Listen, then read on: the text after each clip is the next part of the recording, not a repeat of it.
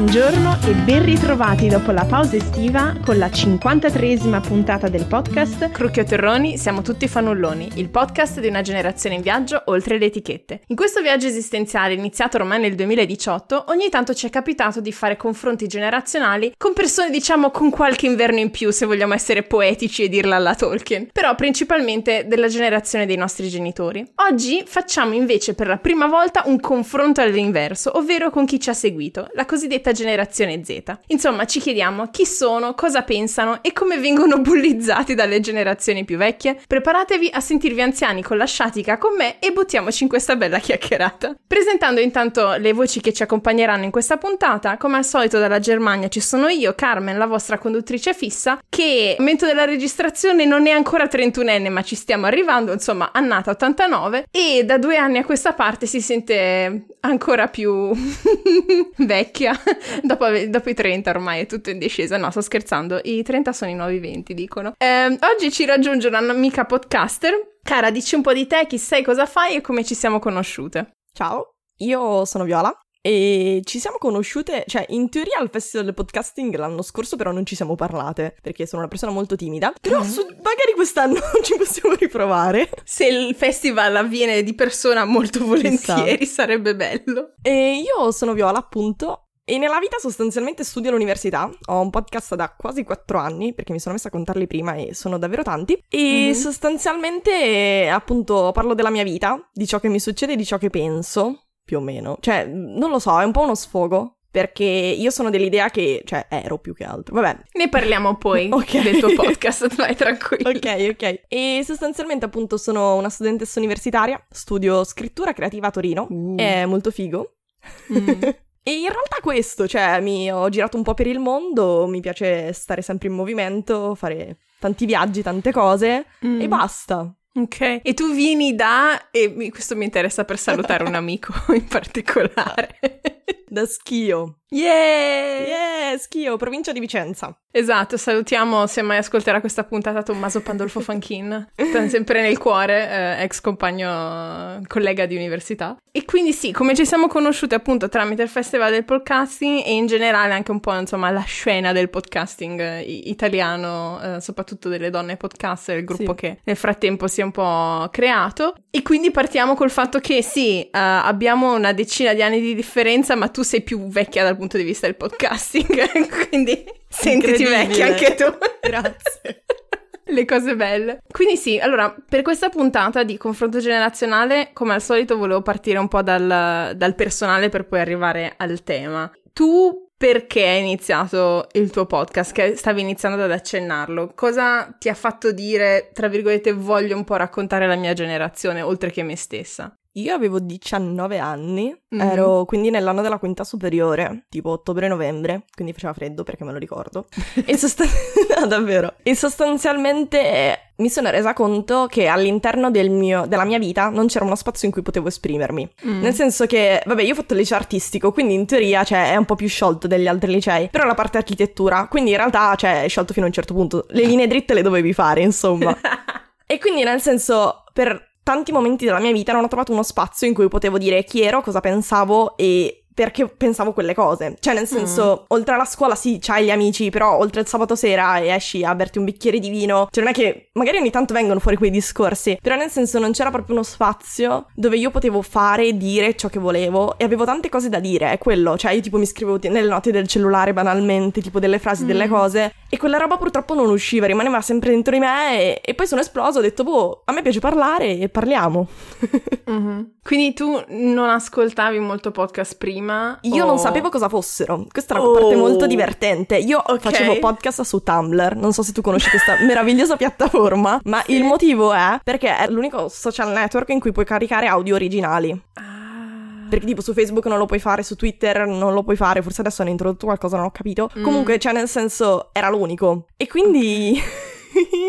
Fa molto ridere, ne sono consapevole. Ed è partito tutto da lì. Poi ho scoperto mm-hmm. che c'erano altre persone che lo facevano, cioè nel uh-huh. senso non ero l'unica cogliona che registrava. e sostanzialmente mi si è aperto un mondo. Mm, ma tipo okay. dopo un anno me ne sono accorta. Cioè è stata una cosa abbastanza... Sì, sì, no, ma anch'io in realtà quando... Perché io mi ricordo che quando ho iniziato il podcast, all'inizio, boh, cioè come buona prassi, cerchi che cosa c'è già più o meno. E avevo googolato e non so perché, ti giuro, avevo trovato una lista di podcast esistenti che erano uno più, diciamo, peggio prodotto dell'altro. ok che non avevano senso, che per la maggior parte erano già conclusi, fatti e finiti e mai più, ed erano anni che, o mesi che non producevano più nulla. E quindi io mi sono sentita quando avevo iniziato e ho detto, oh, la nuova frontiera, sto facendo una cosa nuova. Poi tipo dopo un anno mi sono resa conto, ho scoperto che c'era il gruppo su Facebook, ho visto che c'era altra gente che, che faceva podcast e mi sono sentita, ok, yeah, non sono nuova per nulla, però comunque è bello sentire, avere questi momenti di uh, realizzazione. E una cosa che in realtà non abbiamo ancora citato, come si chiama il tuo podcast?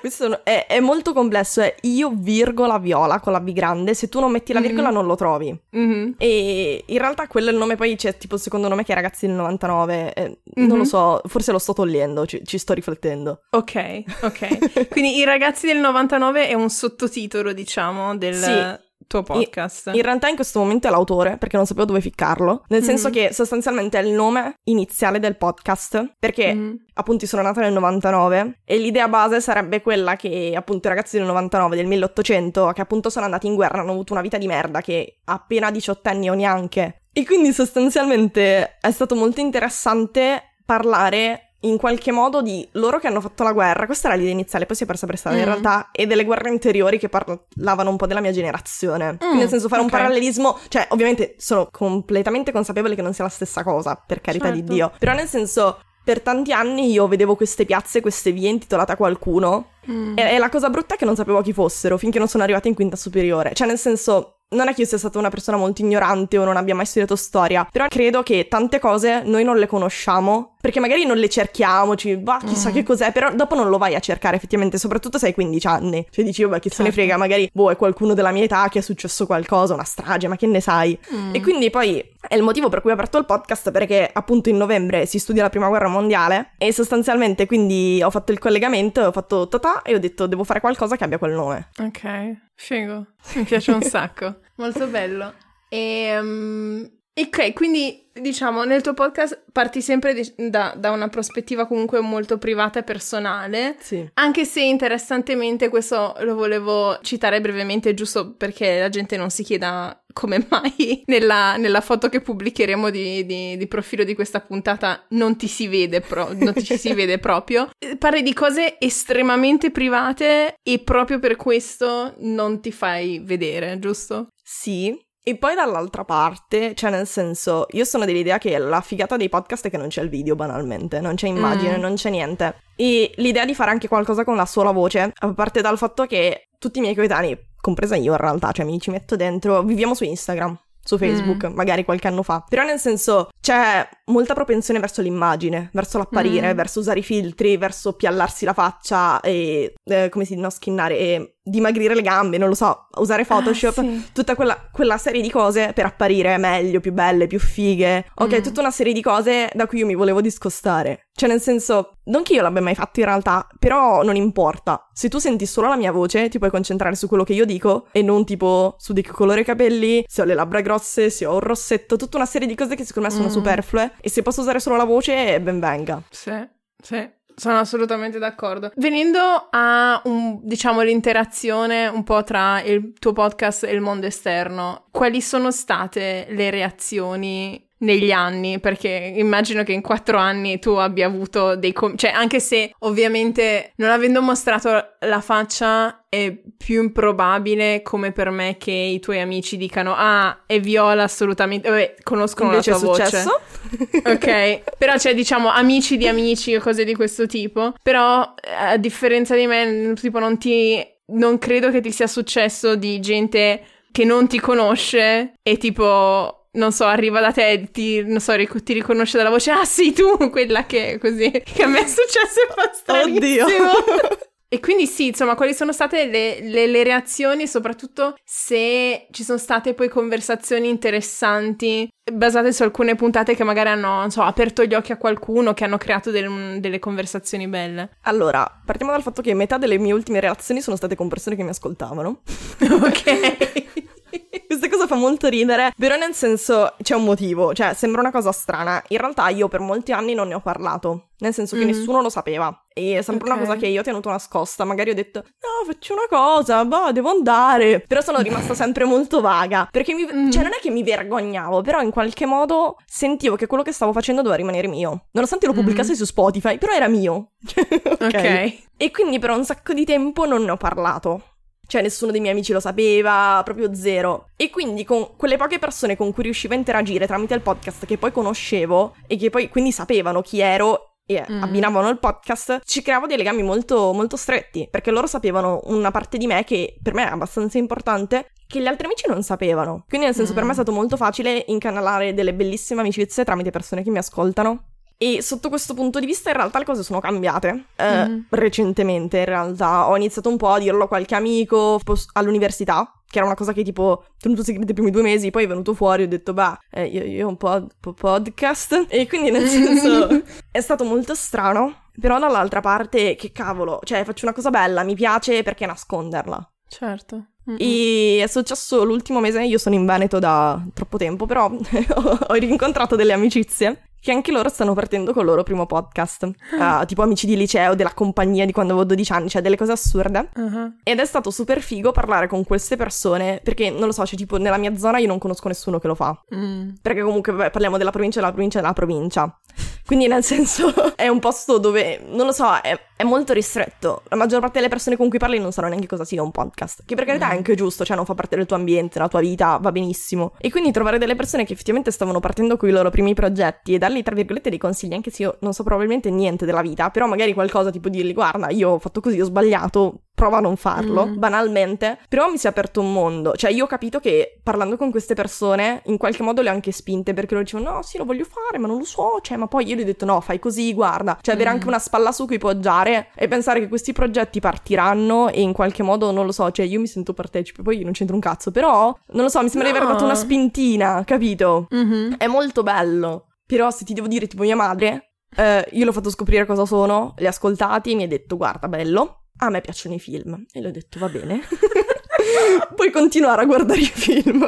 Meravigliosa. Quando sì. ci sono questi confronti generazionali sono stupendi. Anche la mia capa, che io produco podcast anche per lavoro, e lei mi lascia fare, dice quello, ok, va benissimo così, però io sono sicura che se va bene ha ascoltato un 10% della roba che ho prodotto negli ultimi due anni, perché lei fa, no, io, io preferisco leggere. Ecco, no, no, non ritengo le, le, le, informazioni quando le ascolto e basta. Ok, va bene. Vabbè. You do you. E con le persone che diciamo hai conosciuto tramite il podcast, è gente tendenzialmente della tua età, gente di altre generazioni? Com'è la razio, diciamo? Allora, io penso di avere una, degli ascoltatori abbastanza giovani, cioè mm-hmm. nel senso, non dico proprio della mia età, però magari un po' più grandi. Quindi la maggior parte delle persone che ho conosciuto hanno più o meno la mia età, massimo fino mm. ai 30 anni. To. Ok, ok. sì, tra i 20 e i 30. Mm. E poi vabbè, anche io, oltre, adesso mi ucciderò. Tipo una delle mie più grandi amiche, Rossella, mm. che ci siamo visti un sacco di volte in questo, cioè un sacco, un paio di volte per, per, perché siamo sempre in posti diversi per incrociarci, però io ritengo che quella è una delle mie più grandi amicizie nate tramite il podcast. Mm.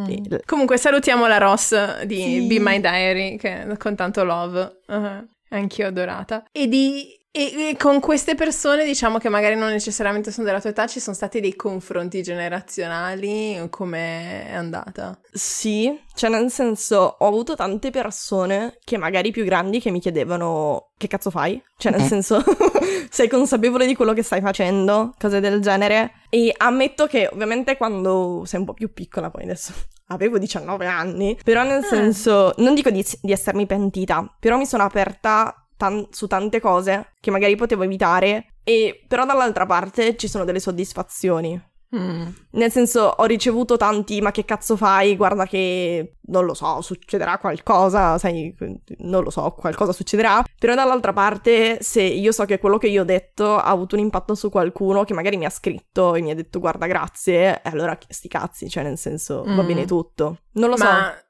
Succederà qualcosa nel senso che avevi parlato di cose troppo personali sì. e ti eri aperta troppo? Ok. Poi io non ho mai fatto nomi. Cioè, nel senso, certo. io sono dell'idea che siamo persone singole, però, cioè, nel senso, sono le interazioni con gli altri mm. alla fine quello che siamo. E quindi è ovvio che se devo parlare della mia vita parlo anche degli altri. È palese. Sì, Però sì. nel senso mi sono sempre riservata di non fare nomi, di non dire posti. Cioè, penso che la maggior parte delle persone che mi seguono non sa neanche dove io viva. Mm. Ma perché banalmente, da un certo punto di vista, io mi sono un po' protetta. Anche il fatto della mm. foto, appunto. Non lo so, ok, è molto facile parlare di cose personali, però c'è il rischio, capito? Certo. E soprattutto dalle persone, diciamo, più adulte c'è un po' di paura, di timore. Cioè, banalmente, torniamo sempre a mia madre che no- non vuole mettere le sue foto su Google Foto perché gliele prendono i russi, capito? ok. E la privacy, viola la privacy. Tut- cioè, tutta una serie di cose che dici, vabbè. Poi io penso che sia molto legato anche alla vita. Cioè, io sono una persona con molto poco senso del pudore ma davvero poco. E quindi nel senso, alla fine quello che io sono è quello che io sono veramente. Mm. Nel senso che se noi ci incontriamo in un bar, io ti racconterei le stesse cose che ho raccontato nel mio podcast senza problemi, mm. anche se è la prima volta che ci incontriamo. Certo, ci sta. Eh. Ci sta. Ah, speriamo di trovarci in un bar presto. Eh. Bere uno spritz. Sarebbe ehm, bello. A parte questi momenti di alcolismo anonimo, passando diciamo più a, al, al, tema della giornata che è un po' cercare di descrivere com'è la tua generazione, perché dieci anni sono pochi ma sono anche tanti per certi punti di vista. Voi come generazione avete anche, come ab- le abbiamo avute noi, dei nomignoli appioppati che vi hanno appioppato o quali sono magari gli stereotipi che tu pensi gli adulti abbiano nei tuoi, nei vostri confronti? Allora, nomignoli, n- non lo so, cioè, nel senso ci ho pensato, ma no, non lo so. Non, non mi è venuto mm. in mente niente. Più che altro, secondo me, sono appunto stereotipi da cui derivano nomignoli. Mm. Quindi il fatto che non sappiamo fare niente nella nostra vita, che non avremo mai un lavoro, eh, mm. tutta quella serie di cose che siamo bravi a sognare, studiare musica, studiare arte, ma tanto in fabbrica ci finiamo lo stesso. Cose di okay. questo tipo. Poi penso che il Veneto incida molto sotto questo punto di vista, ma non importa.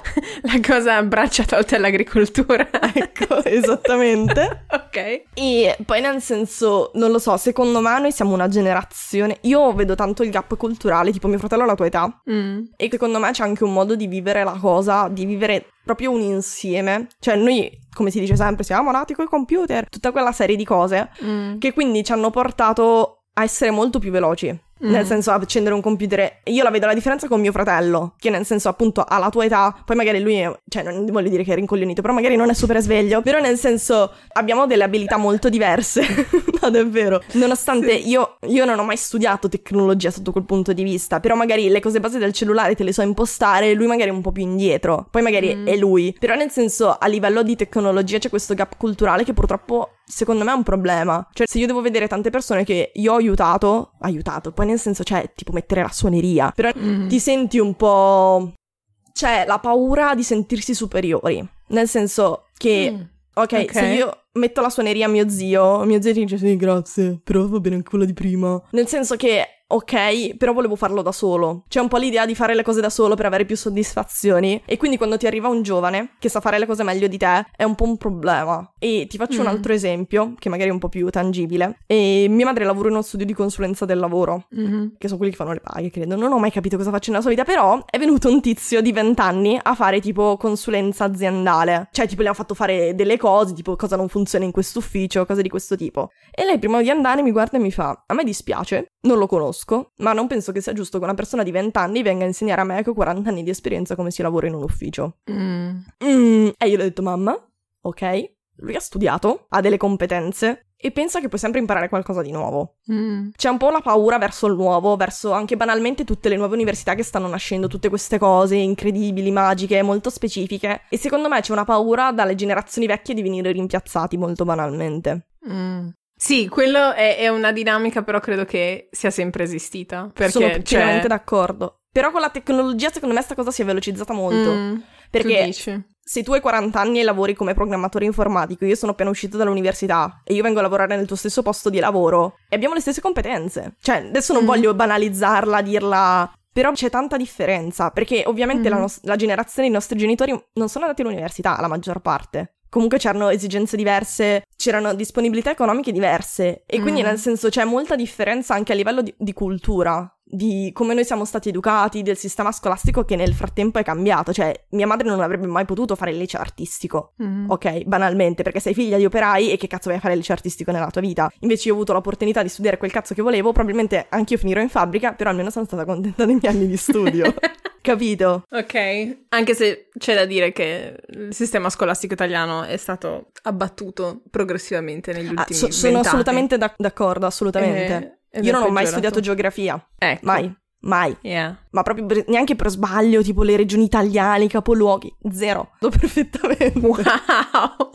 ok, va bene. Um, una curiosità, ti faccio una domanda antipatica, però secondo me necessaria perché so che comunque parte del mio pubblico è gente anche dai 40-50 in su, perché vabbè, banalmente mia madre ascolta ogni singola puntata e quindi sarei curiosa di sapere quello che dicevi prima della paura di essere superiori è una questione di senso di responsabilità del fatto che comunque sai che la tua età può essere scambiata per incompetenza e non lo vuoi fare, diciamo, dal punto di vista della percezione dell'altro o è una cosa che rischia di essere percepita come arroganza? Secondo me è più la seconda dell'arroganza. Cioè, poi io ti parlo del mio caso Mm. Non lo so, io non ho mai avuto difficoltà a trovare lavoro, nel senso mm. dal punto di vista bar, sì, cioè sì. non grandi lavori. Eh, lavoretti per mantenersi. Esatto. Mm. E, o babysitter, tutte quelle cose. Quindi sì. magari non essendo una professionista è una cosa che non mi compete. Però invece il fatto dell'arroganza assolutamente. Cioè nel senso c'è sempre la paura di porsi nel modo sbagliato. Perché... Trattore. Trattore. A proposito di campagne, di provincia della provincia.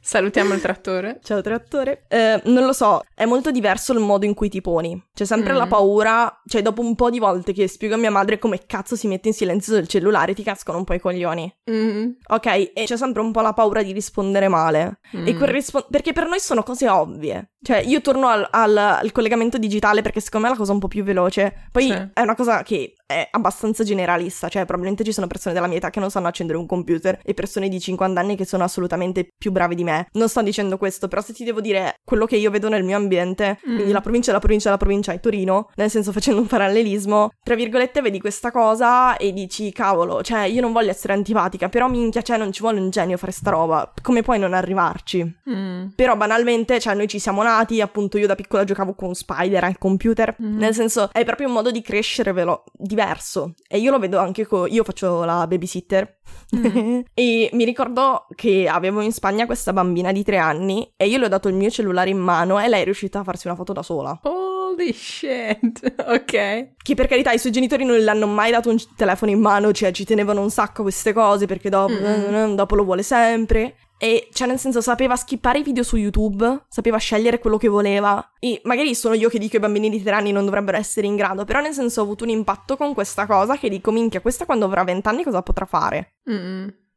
Mm-mm. Non lo so. È interessante perché dal punto di vista del gap tecnologico, io mh, mm, è stato qualche mese fa che ho ascoltato un podcast che mi ha lasciato questa immagine impressa uh, in maniera quasi indelebile, che noi dei millennial, diciamo, siamo la generazione di mezzo che non è nata con questa tecnologia ma ci è cresciuta. E quindi ha nei confronti delle generazioni più vecchie una sorta di responsabilità per spiegare la tecnologia, come funzionano le cose, perché quello che dicevi prima tu, been there, done that, cioè nel senso, le ore passate a spiegare ai miei genitori o a familiari vari come funzionano le cose, mm, non, non sto a contarle, soprattutto al liceo, e però dal punto di vista, diciamo al contrario, la responsabilità nei confronti più della, della, tua generazione in poi a spiegare un po' i,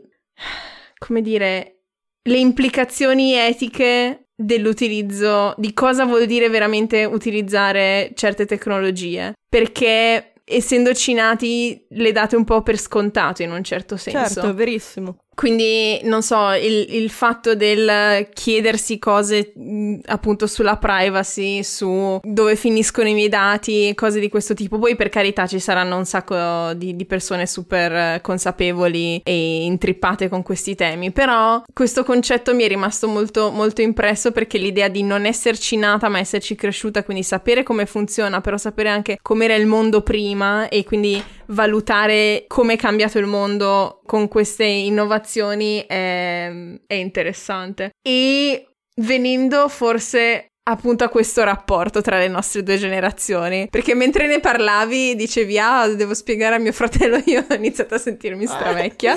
Perdonami. Um, no, no, figurati. Però sta. lui è del 90, non avete la stessa età. Ah, quindi è più giovane. yes. Ancora meglio. Um, Secondo te, noi che siamo leggermente più grandi, abbiamo delle responsabilità nei vostri confronti? E se sì, quali? Perché io quando penso ai confronti generazionali con le generazioni più vecchie, penso alla grande classica che è il, la, diciamo, il tradimento del patto generazionale dal punto di vista dell'andare in pensione, che con la generazione dei miei genitori ci sono stati un sacco di baby pensionati eh, che come dire, sono andati in pensione a 40-50 anni e adesso noi siamo nella situazione in cui siamo dal punto di vista dell'instabilità del, del lavoro, del precariato, tutto quanto, perché dobbiamo pagargli le pensioni. e, ehm, però non mi piace qua sul podcast passare tutto... Prima o poi farò anche una puntata sulla questione delle pensioni, però non mi piace sul podcast passare il tempo a lamentarmi e basta, ma anche a, diciamo, cercare di essere consapevole anche delle nostre responsabilità, di cosa possiamo fare, eccetera. E quindi per quello mi interessava un sacco sapere il tuo punto di vista su questo, cioè tipo, noi cosa potremmo cambiare per voi? non lo so. Ok. Eh, io ti dico che dal mio punto di vista, cioè nel senso, io non la sento questa distanza generazionale, cioè non mm-hmm. lo so. Alla fine sono dieci anni, Mm. È un abisso in questo periodo storico, però effettivamente, cioè, io mi sento che facciamo parte della stessa generazione. Onestamente, okay. cioè, non so, che non è corretto dal punto di vista XZ, che cazzo sono tutte quelle cose non lì. Non importa, Nobody Però cares. nel senso, io mi sento dal punto di vista di essere molto, cioè, alla fine secondo me non è così diverso la vita che io ho vissuto mm. e quella che, togliendo appunto l'aspetto tecnologico di cui abbiamo già trattato, però anche dal punto di vista scolastico, del precariato e tutto quello che hai detto tu sono molto simili. Io ti posso dire che, non lo so, secondo me sono cambiate tante cose. E banalmente parlavo con mio fratello, sempre ormai questa puntata sì? sarà su mio fratello. cioè, è la terza persona che non è presente nel, nella conversazione, esatto. nella stanza. E sostanzialmente noi abbiamo studiato nella ASCIO entrambi. Mm. E praticamente lui mi aveva fatto tutto un discorso, siccome ci sono stati degli scontri recentemente eh, tra comunisti, fascisti, polizia, le solite cose che succedono ogni anno. Però lui mi ha raccontato un po' quello che succedeva ai suoi tempi. Mm. E nel senso, io ho avuto la percezione che le cose sotto quel punto di vista lì, diciamo, protette teste sono molto cambiate. Mm. Lui ha sempre fatto parte, vabbè, dell'arcade, dell'occupazione di tutta una serie di cose abbastanza, diciamo, di stampo comunista, mettiamola così. Mm. E quindi, nel senso, lui mi raccontava di come sì, effettivamente si facevano queste proteste, però, cioè, stavi lì, camminavi in tranquillità, ognuno per la sua vita, allora interessava tenersi quel posto e che quel posto fosse loro e che potessero fare i loro concertini, le loro serate, le loro cose e pace. Mm-hmm. E di come effettivamente le cose. Io non, non, ti so dire se è colpa dei social o se effettivamente si sono mosse. Però secondo me, dal mio punto di vista, si è un po' allargato tutto. C'è tanto più odio tra le persone. Mm. E che a schio sono arrivati a darsele banalmente, per me è una cosa che mi è rimasta molto impressa perché non era mai successo. Mm. E quindi non lo so, io credo che il mondo che ci è stato dato, tra virgolette, che non dico la tua generazione è colpa vostra, sì, però no, nel senso il mondo che ci è stato dato mm. è molto problematico da tanti punti di vista. Cioè, nel senso, mm. qualsiasi cosa tu voglia fare, hai sempre l'idea che comunque il mondo non lo cambierai mai. Perché mm. è una mm. merda, continuerà a essere una merda. E ti faccio anche banalmente, io vivo, cioè io vivo di fianco a Schio, ok? Sono 6.000 abitanti e con un gruppo di giovani stavano cercando di fare una specie di certificazione per le scuole green. Tipo mm-hmm. sanno la raccolta differenziata, sanno i pannelli fotovoltaici, in modo tale che quando uno in terza media deve scegliere la scuola, banalmente dice, ma magari guardiamo sto sito magari potrebbe condizionare la scelta o comunque spronare la scuola a fare di più. Mhm. E questo progetto non è mai andato in porto perché la provincia non ci caga. I comuni, sì, bello, babbo, non lo so, ma come funziona? Cioè, nel senso, quando ti scontri con la realtà è tanto bello avere ideali, tante cose, però poi quando Mm. ti scontri con la realtà e arrivi in un paese dove non si capisce un cazzo, dove comunque c'è burocrazia, c'è tutta una serie di cose, cioè, io non ho mai avuto una busta paga nella mia vita, in realtà, però, cioè, mia madre ci lavora e io le vedo e ti fanno angoscia, cioè, poi magari non lo so se in Germania penso sia molto diverso, però Mm. ci sono tipo 3000 asterischi, 3000 cose che non si capisce effettivamente una sega.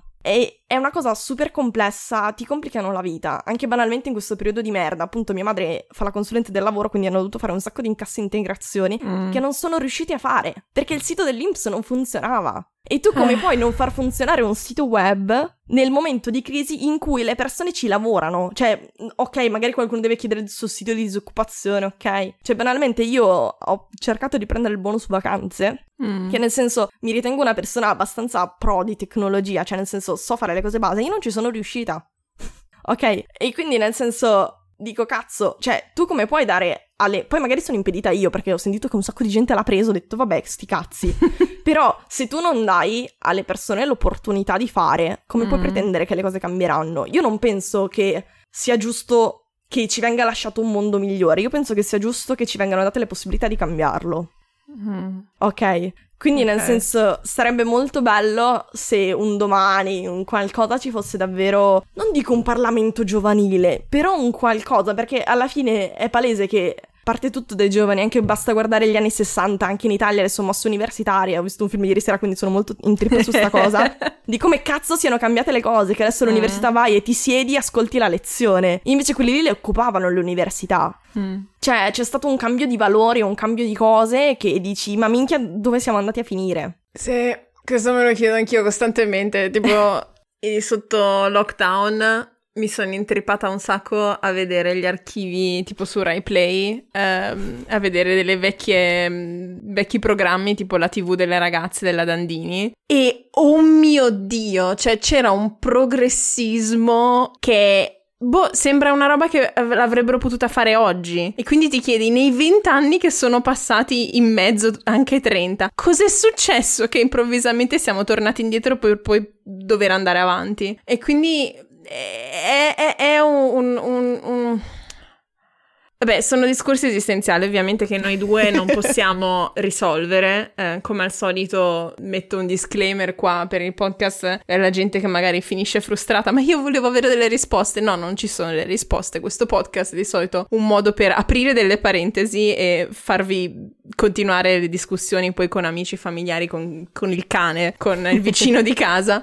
Diciamo, secondo me la cosa del che fine hanno fatto questi ideali è una cosa che purtroppo temo che si ripeta costantemente perché sono discorsi che ho, ho avuto anche con mia madre, che molto spesso è, è triste e incazzata del fatto che ah, abbiamo fatto un sacco delle lotte per tipo diritti delle donne, adesso stiamo tornando indietro, ce li siamo mangiati perché ci siamo adagiati sugli allori dando per scontato che queste cose funzionassero così, eccetera, eccetera. Ehm, la cosa che secondo me, che diciamo leggo, poi ovviamente mh, correggimi se sbaglio, da, da come racconti le cose, la grande differenza che vedo rispetto anche alle proteste al- a cui ho partecipato io stessa all'università, al liceo, è che siete molto più disillusi. Nel senso, la cosa di le cose non cambieranno mai, per me è arrivata molto più tardi e in realtà quasi mai, cioè solo nei momenti più bui di incazzamento di ah, abbiamo fatto mesi e mesi di proteste contro la legge Gelmini la 133 e voi la fate passare lo stesso, siete delle merde, cioè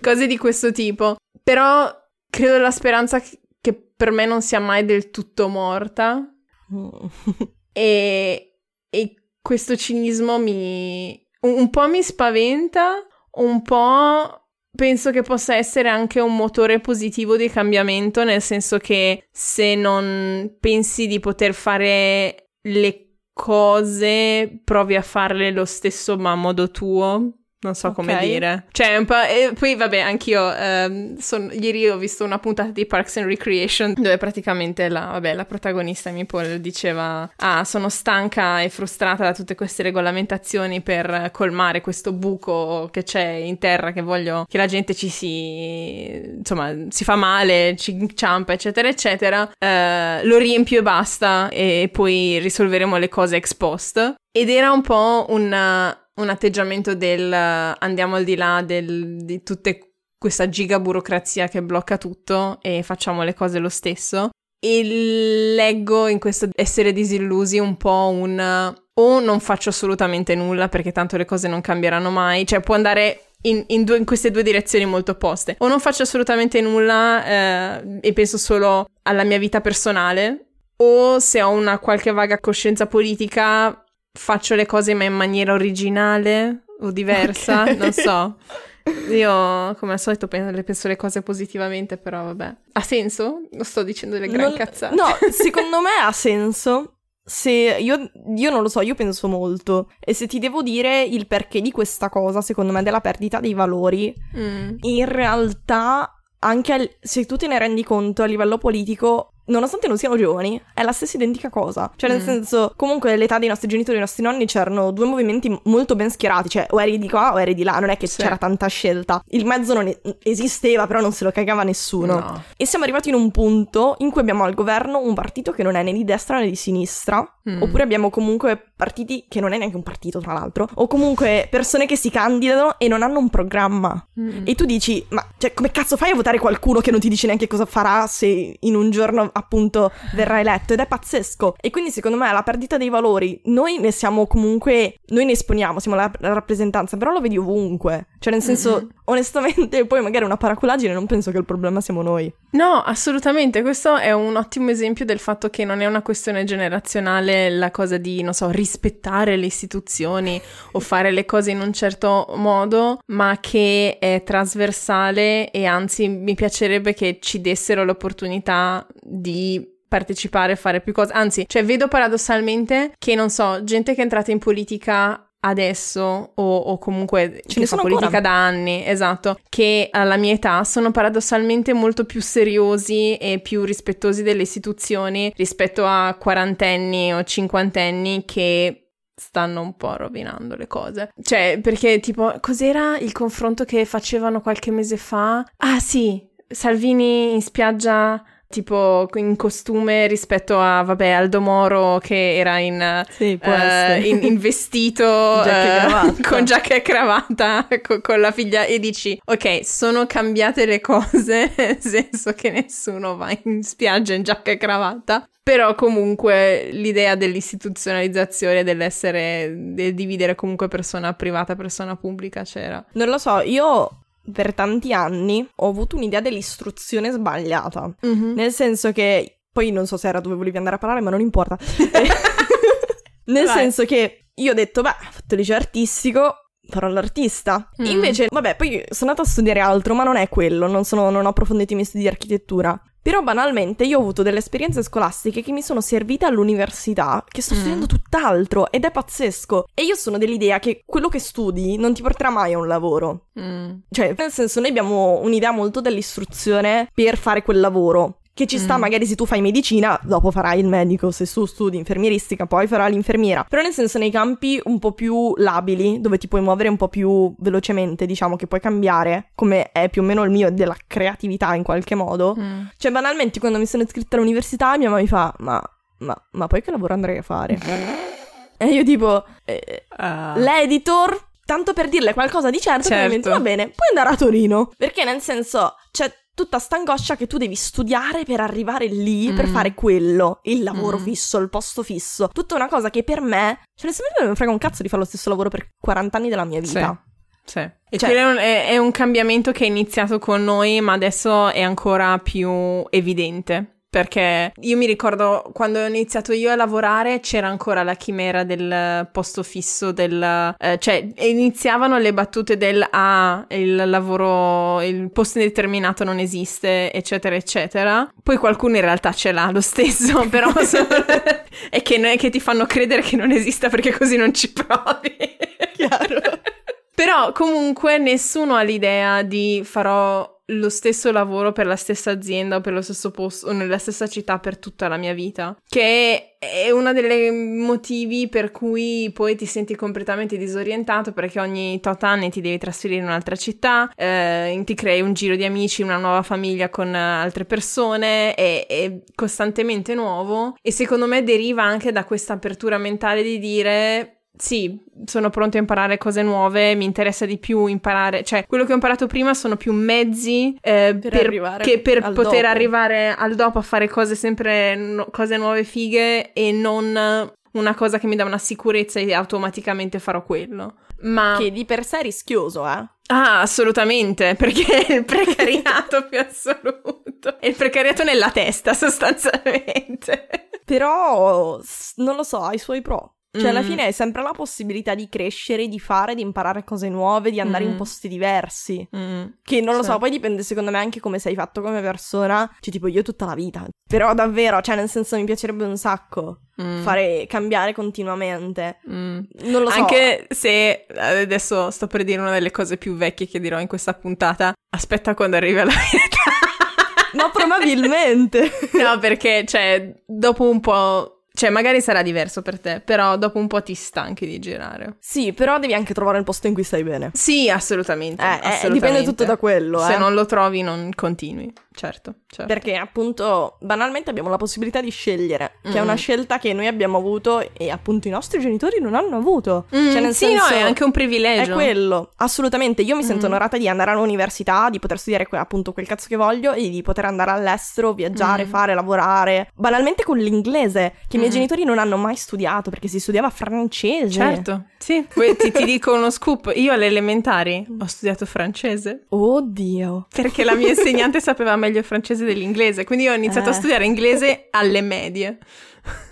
Angosciante. La sua faccia è meravigliosa. Comunque sì, eh, sì, noi siamo letteralmente la generazione di frontiera, di cambiamento. Però... Um, Secondo me la, la, domanda che mi ero preparata ci sta un sacco riguardo a questo discorso che abbiamo fatto di semplicemente di analizzare come sta andando la politica in Italia oggi in generale. Um, da uno che magari ti ascolta per la prima volta pensa, ah, comunque è una ragazza interessata, impegnata, comunque che ha un'idea di cosa è successo anche storicamente, bla bla. E ultimamente c'è un grande hype, un, una, eh, un, sacco di gente che parlano della vostra generazione come una generazione più attiva, consapevole politicamente, non solo per, cioè l'esempio più chiaro sono i Fridays for Future, però adesso stiamo registrando a fine luglio e neanche un mese fa c'è stato questo Trump rally a Tulsa che è stato un flop perché tra le altre cose, cioè non è stato ovviamente l'unico motivo, però tra le altre cose cose un sacco di undicenni, dodicenni, eh, quindicenni hanno comprato dei biglietti bloccando, diciamo, le, le, l'ingresso alla cosa o comunque facendo venire paura alla gente per il Covid perché c'era troppa gente, sembrava che fosse tipo tutto esaurito, ecco.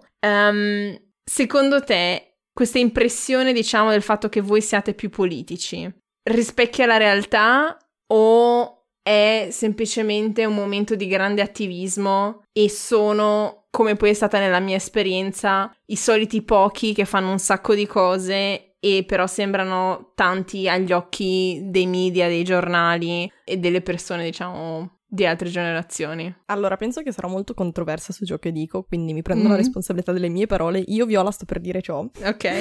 Io credo che partecipare ai Fridays for Future o anche banalmente l'ultimo mese dei Black Lives Matter è diventato di moda. Mm-hmm. Nel senso che penso sia molto facile dire ah, ah, ah, e mettere la foto su Instagram e fare finta che quella cosa ti interessi. Mm. Però poi nel tuo concreto non fare niente. Perché sono persone che io conosco, sono miei amici, che poi vedo andarsi a comprare la bottiglietta di plastica al bar e non lo so, lavarsi i denti con l'acqua accesa banalmente. Sono tipo tutte piccole cose. Io mm. penso che gli ideali sono molto belli però è anche facile perdere un giorno di scuola e andare in piazza a rompere il cazzo. Però poi effettivamente dei cambiamenti non li fai, perché poi non è che ti informi su chi è più green e su quindi chi votare alle prossime elezioni. E quindi io penso che noi non siamo politici per niente, noi non abbiamo idea di cosa sia la politica, noi non abbiamo mai studiato diritto a scuola, banalmente prima dicevamo di geografia, mm. io non ho mai studiato diritto. Ai licei penso forse solo lo scientifico in Italia fa Neanche diritto, non lo so. Eh, infatti. Eh, mm. Capito? È una cosa che si è persa totalmente. Io ho avuto un professore di storia che ci ha spiegato come funzionava il Parlamento un giorno, abbiamo detto, beh, bella, fatta, ok? Io so come funzionano le istituzioni europee perché ho partecipato a un concorso che ti mandava a Bruxelles. A me non freghiamo mm. un cazzo, dovevi solo studiare per andare a Bruxelles. Poi non sono stata presa, però nel senso ho delle competenze, delle conoscenze che altri miei compagni che non hanno partecipato a quel concorso non hanno. Mm. Io ritengo che non ci siano stati dati gli strumenti, che però dall'altra parte davanti a noi abbiamo un computer, un cellulare, qualsiasi cosa con cui possiamo fare delle ricerche e che sarebbe il momento di farle. Mm. Nel senso che anche banalmente guardando gli ultimi sondaggi dei giovani che vanno a votare, delle cose, e non ci va più nessuno. Cioè nel senso si è persa questa cosa quindi io ritengo che non siamo. La mia generazione non è politica per niente. Cioè, magari potrebbe avere mm. delle idee, ma non le concretizza. Però aspetta, perché cioè, il fatto di non andare a votare ci sta molto con quello che dicevi prima del fatto che pensate che non si possa cambiare nulla. Perché di solito voti convinto cosa che io non faccio da un sacco di tempo, ma va bene, perché pensi di comunque che il tuo voto conti, che faccia qualcosa anche per senso civico banalmente, però giustamente che noi non abbiamo. Tu, esatto, il senso civico se non, se non si fa educazione civica a scuola, che è una cosa che non fanno dagli anni, credo, 80-90. Ecco. Um, diciamo, se non hai gli strumenti non puoi fare le cose. Così come dicevi prima, se non ci date l'opportunità di cambiare le cose non riusciamo a cambiarle. Però queste forme di protesta, cioè almeno dall'esterno, mi sono sembrate molto un ok, non possiamo cambiare le cose nella maniera istituzionale perché il nostro voto non conta, bla bla bla, perché le cose non cambieranno mai, però ci inventiamo nuove forme di partecipazione politica. Cioè, nel senso, trovo interessante che tu stia dicendo cose che in TG o in talk show vi sento dette da gente più vecchia che vuole sostanzialmente dire questi cacciaroni che non sanno cosa stanno facendo e vogliono solo saltare la scuola, anche se sono tuoi coetanei, però al tempo stesso, c- cioè, secondo me la domanda è non credi che, anche se inizialmente la gente ci va con poca con- consapevolezza politica, che più uno partecipa, più uno impara? Cioè, che si crea nel f- facendo? Io credo di sì. Cioè, nel senso, poi in realtà secondo me si è creata un po' più consapevolezza appunto nell'aspetto green. Ah, mm. Cioè, nel senso, è come il discorso delle sigarette, che appunto fino a cent'anni fa, quando cazzo era che vedevi la gente fumare per, in televisione, che adesso è una cosa che non si fa più perché si è scoperto mm. magicamente che le sigarette fanno male. Cioè, nel senso, ci si è un po' risvegliati la coscienza su alcune cose, sulle microplastiche, su tutta una serie di cose che effettivamente conosciamo. Non lo so, io ti posso dire il mio punto di vista che magari è anche banalmente sbagliato, a me dispiace pensare a quello che ti ho detto, però è, è l'impatto che ho avuto su questa cosa. Mm. Cioè, io penso che banalmente Greta Thunberg ha fatto una cosa bellissima, ha movimentato un botto di gente incredibile, cioè, io te lo giuro quando ho visto quelle cose lì, io ero in Spagna se non sbaglio, però ho detto minchia che figo. Però dall'altro punto di vista ho visto questa cosa crollare talmente tanto velocemente come quanto è nata. Mm. Non lo so, sono purtroppo secondo me sono dei momenti molto effimeri. Io credo che creano consapevolezza assolutamente. Mi dispiace anche dire che non siano dei grandi cambiamenti, perché alla fine anche dai piccoli cambiamenti comunque potrebbe nascere qualcosa. Però dal mio punto di vista banale di una persona a cui seduta a parlare con te non è abbastanza. Mm. Non lo so. Cioè, nel senso, ritengo che siano stati importanti, siano stati belli. È stato un momento in cui noi ci siamo confrontati con quello che vogliamo. Però poi se nella tua vita no, non attui quello che credi, quello che hai urlato in piazza, e allora c'è un problema. Perché, cioè, è troppo facile. Mm. È troppo facile dire, ah, ah, ah. però poi se, se, non lo fai, non, non, non, riesco a capire il collegamento. Mm. Cioè, è il dis- modo di dire molto banale, tra il dire e il fare c'è di mezzo il mare. Ok, se vogliamo andare proprio sul banalotto. Mm. Non lo so, io, io questo è quello che penso. E nei tuoi amici, comunque nelle persone con cui ti sei magari confrontata sul tema, che hanno partecipato a manifestazioni varie, hai visto un'evoluzione, un cambiamento, diciamo, nei mesi, negli anni, ormai nell'anno di, di, di, di proteste o no? Eh, io onestamente no. Mm. Cioè, banalmente ti potrei dire, ho più amici che si portano l'acqua nella borraccia. Mm. Però nel senso, sì, ok, è un passo in avanti. Però non lo so. Ripeto che secondo me non, non è abbastanza, non lo so. non sei d'accordo? No, sono, sono, allora, sto, è che sto cercando di ricordarmi di channelizzare il, la mia ventenne frustrata che faceva sindacato universitario e si incazzava col fatto che era difficilissimo convincere e mobilitare la gente e farla scendere in piazza. E, e, che secondo me è una questione anche del tema, del, del perché protesti. Okay. Cioè, protestare per l'ambiente, secondo me, è più facile convincere gente a scendere in piazza e quindi per quello i numeri più grandi, perché è una cosa che emotivamente è più facile spiegare. Cioè, banalmente, sono decenni che Greenpeace fa le campagne pubblicitarie con sti poveri orsi polari sull'ultimo pezzo di ghiaccio rimasto e i ghiacciai che crollano e le tartarughe che muoiono soffocate dalla plastica che mangiano. Cioè, sono immagini che impattano un sacco e che ti fanno convincere a scendere in piazza molto più facilmente di un se ci tagliano uh, un miliardo e sette dall'università pubblica dovremo il nostro futuro non esiste. È più tangibile. È più tangibile però è anche un tema secondo me e questo l'ho trattato in altre puntate che è un po' controverso addossare alla responsabilità dei singoli la soluzione del problema. Perché okay, sì cioè, la grossa differenza, e l'abbiamo visto adesso con il lockdown, il fatto che nessuno più volava ha abbassato solo del 4% le emissioni? 4% it's nothing, cioè è nulla. E quindi cioè, la grossa differenza la fanno le industrie, le regolamentazioni a livello nazionale e internazionale per smettere di produrre alcune cose, per regolamentare il lavoro, eh, la fast fashion, eccetera, eccetera. Quindi la consapevolezza è importante, il consumo consapevole è importantissimo, però arriva fino a un certo punto. Quindi secondo me è molto una questione, cioè adesso confrontando mentalmente i due movimenti, quello che ho vissuto io dell'onda nel 2009 e questo dei Fridays for Future, c'entra un sacco col tema per cui si protesta. Quindi non lo so, da un lato capisco un sacco la tua disillusione e frustrazione, dall'altro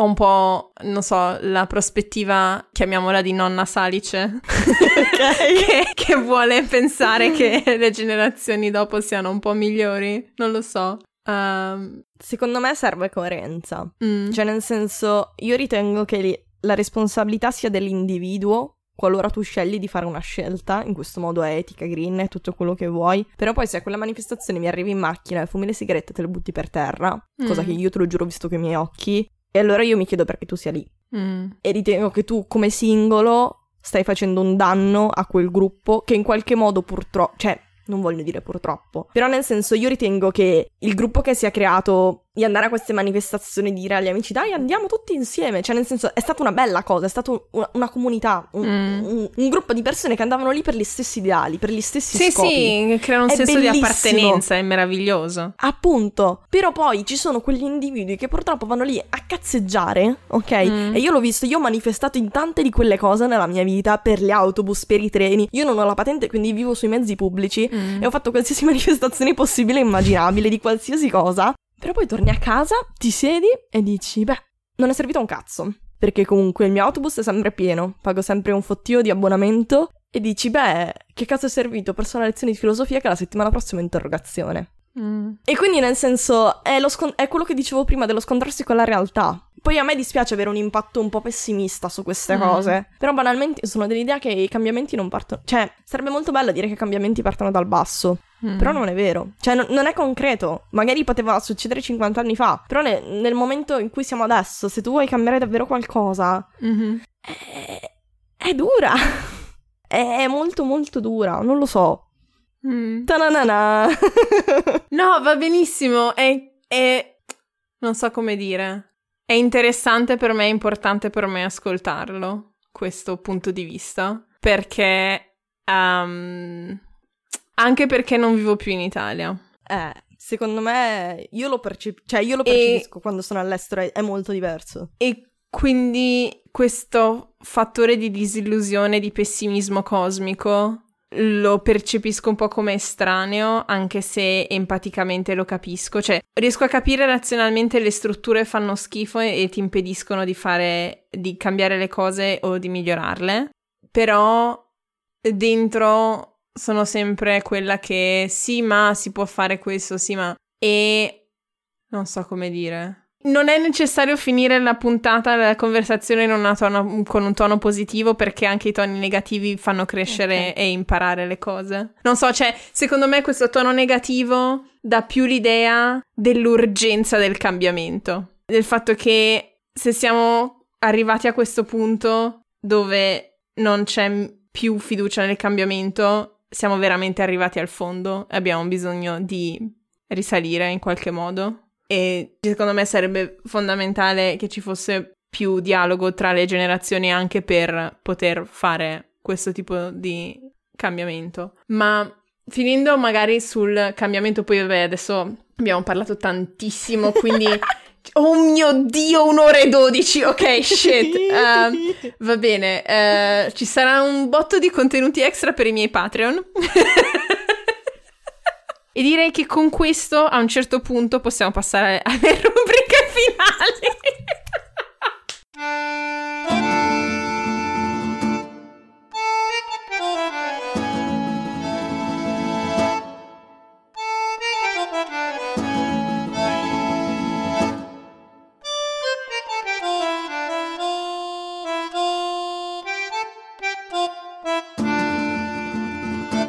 Bentornati a tutti alla ultima rubrica Modi di dire e modi di essere. Da quando mi sono trasferita in Germania mi sono messa a studiare il tedesco, una cosa mi ha sempre affascinata, i modi di dire, perché riflettono la cultura di un paese o di una regione ed è affascinante vedere come alcuni siano simili in paesi molto diversi. Ogni puntata ve ne raccontiamo di nuovo e questa settimana in particolare io uno tedesco e Viola uno catalano, se non ricordo male. Sì, perché non mi è venuto in mente nient'altro. Va benissimo. Niente, parto io intanto così diciamo ci scaldiamo uh, con i, i, detti. Io ne ho trovato uno e sono felicissima che ci sta un sacco in questa puntata, ovvero Alta Wein in neuen Schläuchen, che vuol dire letteralmente vecchio vino in nuovi budelli, in nuove sacche, che è un modo critico per dire che molto spesso vengono presentate vecchie idee semplicemente con un design, con una forma nuova, però si parla sempre della stessa cosa o che comunque r- rappresentare una sorta di ciclicità di cose che si ripetono. E quindi secondo me ci stava un sacco in tutto il discorso che abbiamo fatto su, sui movimenti studenteschi, eh, del fatto che le idee sono sempre quelle o comunque le motivazioni per scendere in piazza, però poi i risultati, diciamo, il cuore delle persone rimane quello, sono sempre quei pochi che veramente si impegnano per fare le cose, però semplicemente con una faccia più nuova, non so come dire. E quindi mi piaceva utilizzarlo perché è un detto che può sia significare cose positive dal punto di vista di ah, i valori sono sempre quelli, sia cose negative dal punto di vista di ci hai messo solo una nuova faccia ma eh, non è nulla di nuovo e secondo me rappresenta molto bene gli animi un po' opposti che abbiamo avuto in questa puntata di sia cose positive, sì, però le uh-huh. cose stanno cambiando, ma anche di ma non cambierà nulla perché non Why? ci date la possibilità.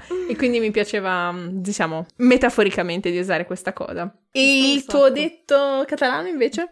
Col mio meraviglioso catalano è un detto molto originale, ci mm. tengo a specificarlo, è la libertà è svita. Mm che sostanzialmente la libertà è vita, ma mm. chi l'avrebbe mai detto? Sì. Che non lo so, um, io penso che in Spagna mi sono sentita molto libera, anche in quanto donna, poi è un argomento molto critico da affrontare in questo momento finale, mm. però nel senso, uh, se io ti devo dire un popolo che io davvero ho riscontrato aperto di mente e che tu davvero potevi fare quel cazzo che volevi, sono loro. E io davvero in Spagna mi sono sentita libera. Mm-hmm. Bello. Ecco. Mi piace. e con, queste, con, questi ultimi detti, diciamo con uh, vini vecchi e, e libertà sempreverdi, uh, così si conclude la nostra puntata. Ringrazio infinitamente Viola per il tempo che ci hai dedicato, grazie davvero. C'è un'ultima frase, qualcosa che ci tieni che rimanga in testa alla gente che, che ci ascolta di questa puntata? Siate il cambiamento che vogliate nel mondo?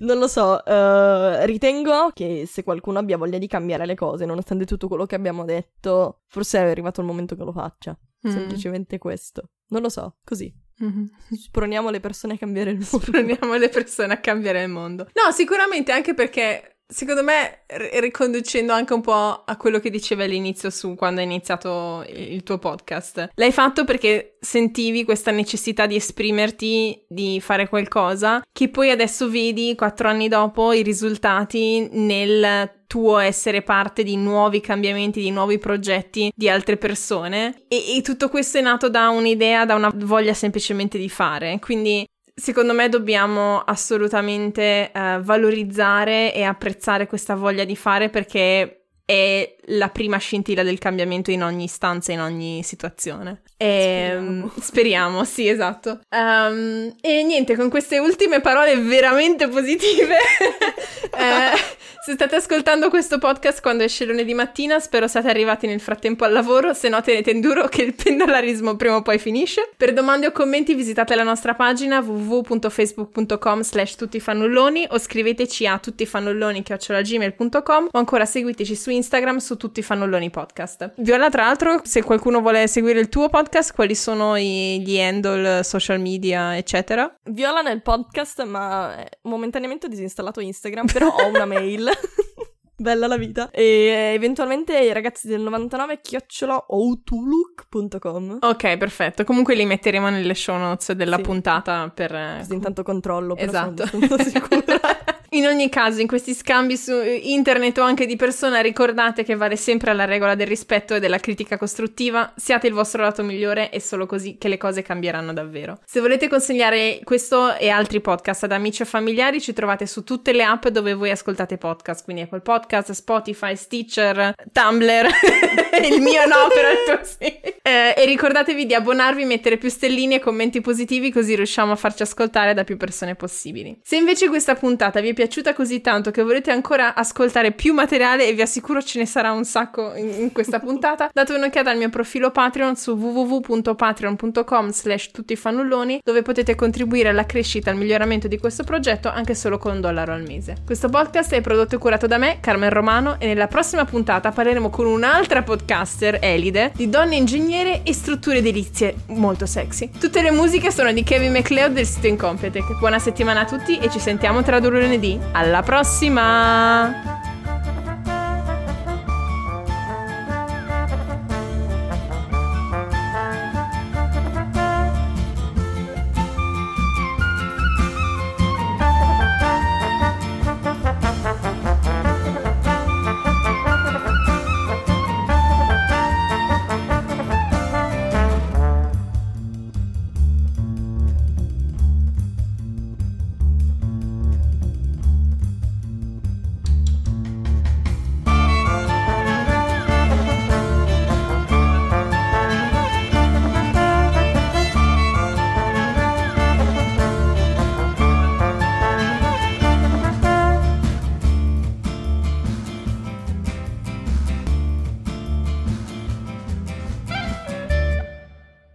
E così è concluso con una registrazione di un'ora e 42, holy shit.